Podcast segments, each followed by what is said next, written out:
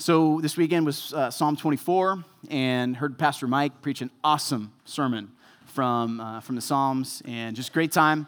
And while you're opening up your Bibles, I want, you, I want to ask you if you have ever experienced anything mundane in marriage or in parenting. Never?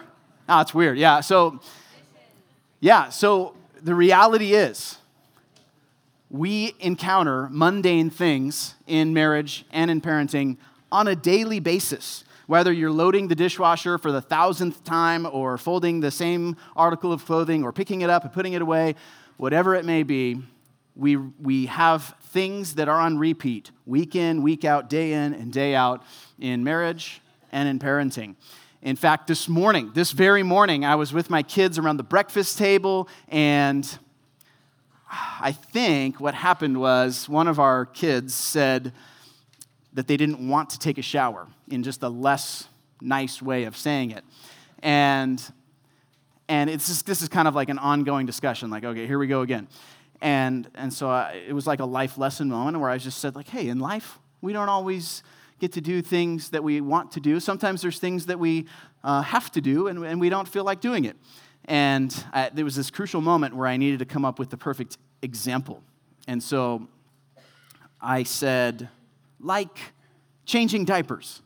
Mom and dad, we change diapers even if we don't feel like it. It's not our favorite thing to do, but we do it anyway. And then we began to calculate the number of diapers that we've changed in our lives. And we may have inflated the numbers a little bit for the sake of our illustration, but we calculated a generous six diapers per day and four kids, and we came up with a number of 18,000 diapers. like maybe a little inflated. I've got at least half of those, right? Half? Yeah. I got at least a thousand of those, solid thousand, and uh, somewhere between one and 10,000. But you know, we're, we're thinking with our kids, man, that, that's a lot. That's a lot of diaper changes. You're just changing a diaper one time, or having to go back and do it the second time, the third time. It gets repetitive, and it's not the most enjoyable experience. Uh, but we do it anyway, and um, that is one of the realities of life. There, there are mundane and difficult things in marriage and in parenting, and we navigate these things uh, as Christians. And one of the really helpful um, pieces to that is to remember that God is in control, that God is king, God is sovereign. That's what the, the Psalm 24 was all about. God owns everything. And we ought to remember that. We ought to realize that God's own, God owns everything. That was point number one. Point number two, put it up there for me was to live like God owns you. And then point number three was to anticipate his arrival. So the sermon from the weekend was about having an appropriate perspective on the world that we live in. It's not our world, it's God's, and that changes everything. And we would do well to realize these things and live in light of them. In fact, when we have this sort of Psalm 24 perspective, we're able to say with the author of Ecclesiastes, the way he ends the book, he says, The end of the matter, chapter 12, verse 13, the end of the matter. He's searched for meaning all over, and he says, All has been heard. Fear God and keep his commandments, for this is the whole duty of man.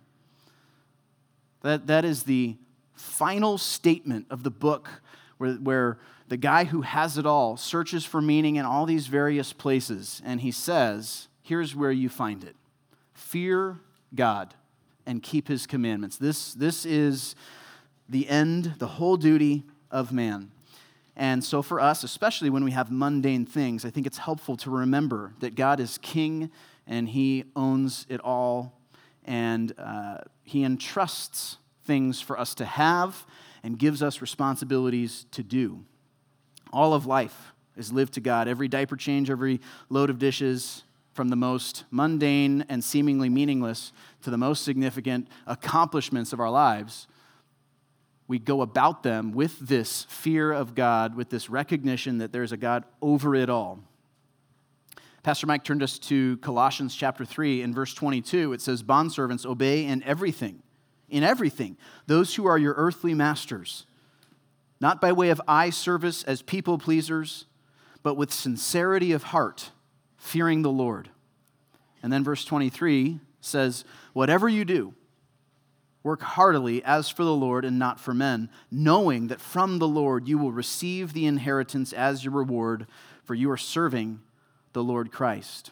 So we're in service to the King, and everything we do is under His uh, supervision, and this injects meaning and significance into the most mundane things that we have on a daily basis. I think that's one significant implication for marriage and family from the weekend sermon. But there's another significant implication uh, from this sermon from the weekend as well. If we're going to live like God owns you,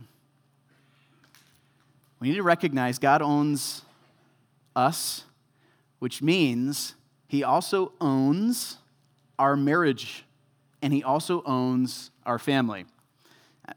Forgive me if I'm stating the obvious here, but when I, when I start to wrap my mind around that, that has some implications in the way I view my marriage and my kids. I don't have my own little kingdom to do whatever I want with in my family. I don't have my own family unit that is outside of the purview of the authority of a, of a sovereign God. I have entrusted to me a wife and children, and I have a stewardship because of it.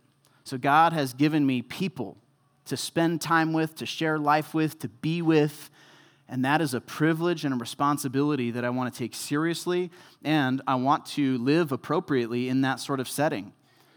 My family is not for me.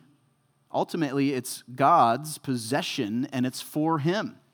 And so it brings up the, the idea of consecrating, consecration for me.